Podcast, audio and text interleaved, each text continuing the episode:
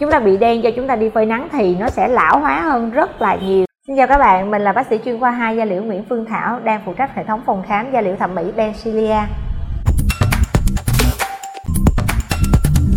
Bác sĩ giúp em phân biệt da sậm màu với da bình thường à? Da sậm màu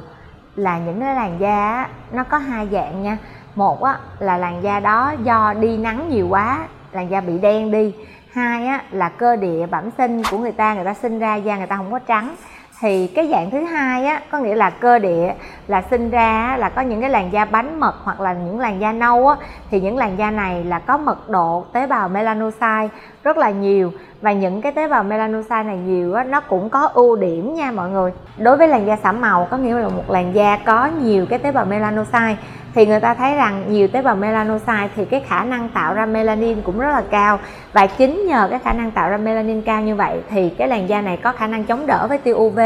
và chống đỡ với những cái bức xạ mặt trời tốt hơn. Thì nó tránh được cái tình trạng ung thư da và người ta đã thấy rằng cái tỷ lệ mà những người da đen nè hoặc là da nâu, da sậm màu thì ít bị ung thư da hơn là những người da trắng. Đó, yếu tố thứ hai nữa đó là những cái người da tối màu á thì khả năng mà chống lão hóa của người ta tốt hơn. Tại vì sao? Vì cái khả năng chống đỡ với môi trường tự nhiên tốt hơn. Này, nó khác biệt với cái chuyện là chúng ta bị đen do chúng ta đi phơi nắng nha. Chúng ta bị đen do chúng ta đi phơi nắng thì nó sẽ lão hóa hơn rất là nhiều. Tại vì cái màu đen đó là do chúng ta bị ảnh hưởng bởi ánh sáng mặt trời mà nó mới gây ra đen. Còn cái dạng da tối màu tự nhiên bẩm sinh có nghĩa là làn da người ta sinh ra đã có rất là nhiều cái sắc tố trên bề mặt da hoặc là những cái làn da ngâm bánh mật á hoặc là những làn da nâu đen luôn. Thì những làn da đó rất là khỏe với môi trường tự nhiên nên bác sĩ nghĩ rằng mỗi người á sẽ có một cái tuyếp da khác nhau. Và nếu như á, tiếp da của các bạn không phải là thuộc dạng là da trắng sáng ha mà các bạn là những cái làn da ngâm da bánh mật thì bác sĩ khuyên là các bạn nên giữ và phát huy cái độ bóng mượt của cái làn da bánh mật đó. Nó vẫn đẹp nha mọi người. Bác sĩ cho em hỏi là tại sao phải lựa chọn sử dụng các bước sóng dài hơn để điều trị cho da bằng công nghệ laser ạ?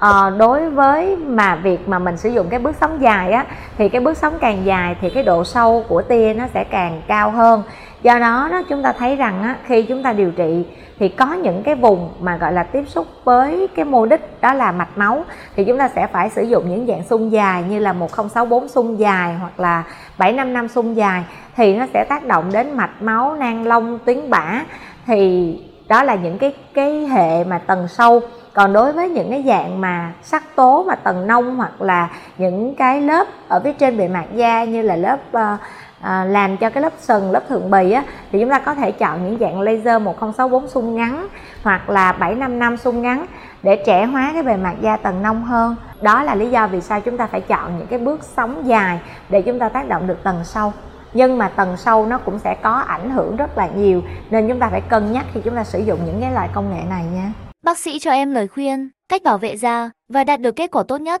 trong quá trình điều trị bằng laser ạ.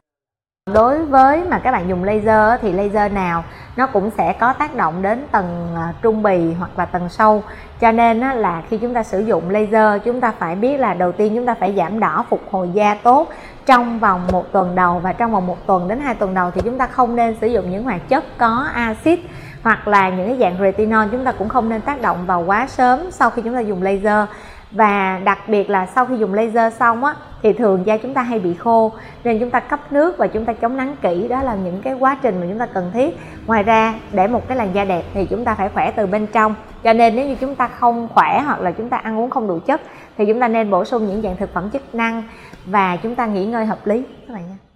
nếu như các bạn còn thắc mắc gì nữa thì chúng ta hãy để lại comment bên dưới và bác sĩ sẽ trả lời câu hỏi cho các bạn bye bye